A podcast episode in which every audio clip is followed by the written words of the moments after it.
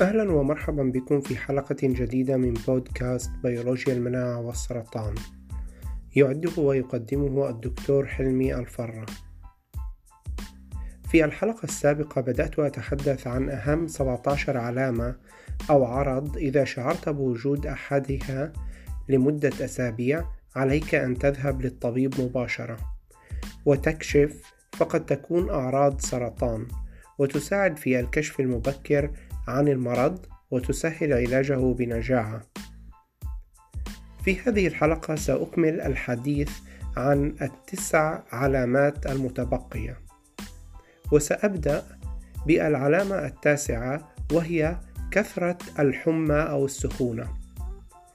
حيث يمكن أن يشير ارتفاع درجة الحرارة أو السخونة بشكل مستمر وبشكل متكرر أو الانتقال من عدوى إلى أخرى إلى أن الجهاز المناعي أصبح أكثر عرضة للإصابة بالورم الليمفاوي أو اللوكيميا.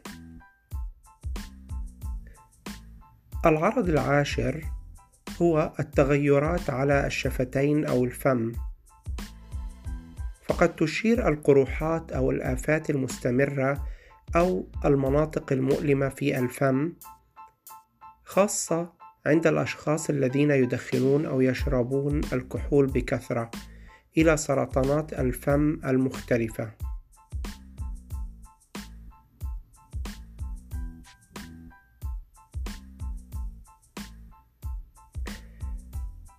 الرقم الحادي عشر تغيرات على الجلد فهذه تشير إلى سرطان الجلد فمثلا الشامات البعض يسميها حسنات وأيضا الوحمات. يجب متابعة وتقييم التحول في هذه آه، الشامات أو الوحمات من قبل الطبيب المختص أو شخصيا من خلال ملاحظة التغيرات التي تثير القلق. مثلا بإمكانك تنظر على عدم التماثل. فمثلا إذا كانت الوحمة أو الشامة غير متماثلة وبتصير آه، تغيرات فيها بشكل غير متماثل. هذه علامة. تابعها. الحدود أو الحواف الغير منتظمة أو الغير واضحة. لون الوحمة أو لون الشامة والتغيرات في هذه الوحمات. القطر أو الحجم. إذا كانت أكبر من حجم محاية القلم الرصاص فعليك أن تتابع هذا الشكل مع الطبيب.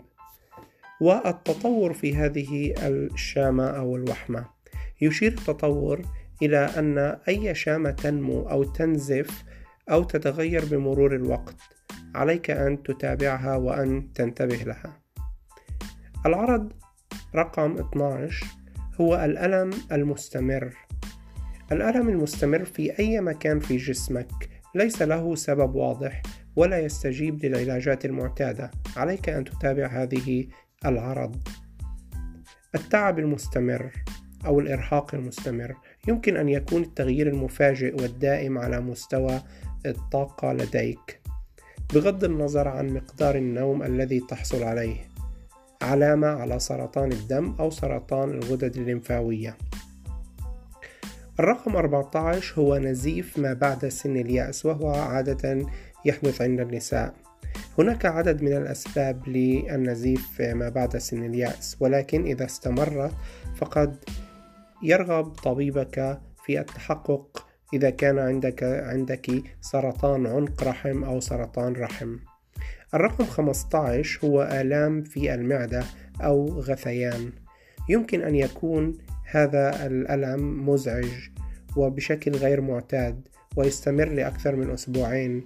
هو علامة تحذيرية لسرطان الكبد أو البنكرياس وأنواع أخرى من سرطانات الجهاز الهضمي.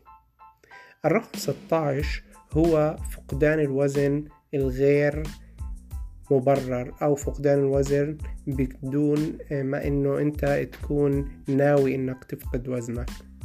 فإذا كان هناك تقلب في الوزن وفقدان في الوزن وأنت لا تحاول أن تفقد وزنك وفقدان في الشهية. يمكن أن يشير هذا إلى العديد من أنواع السرطانات آه، في الجهاز الهضمي وأيضا سرطانات أخرى في البطن أما الرقم 17 أو العرض ال 17 هو وجود كتل غير عادية وغير معتاد عليها. فيجب عليك تقييم أي كتلة أو أي شيء جديد لا يختفي بعد أسبوع أو أسبوعين. غالبا ما تتورم الغدد الليمفاوية عند إصابتك بنزلة برد. ولكن إذا استمر هذا التورم بعد أن تكون أنت بصحة جيدة وتشفى من نزلة البرد يجب عليك الاتصال بطبيبك للتأكد من هذا العرض والكشف المبكر.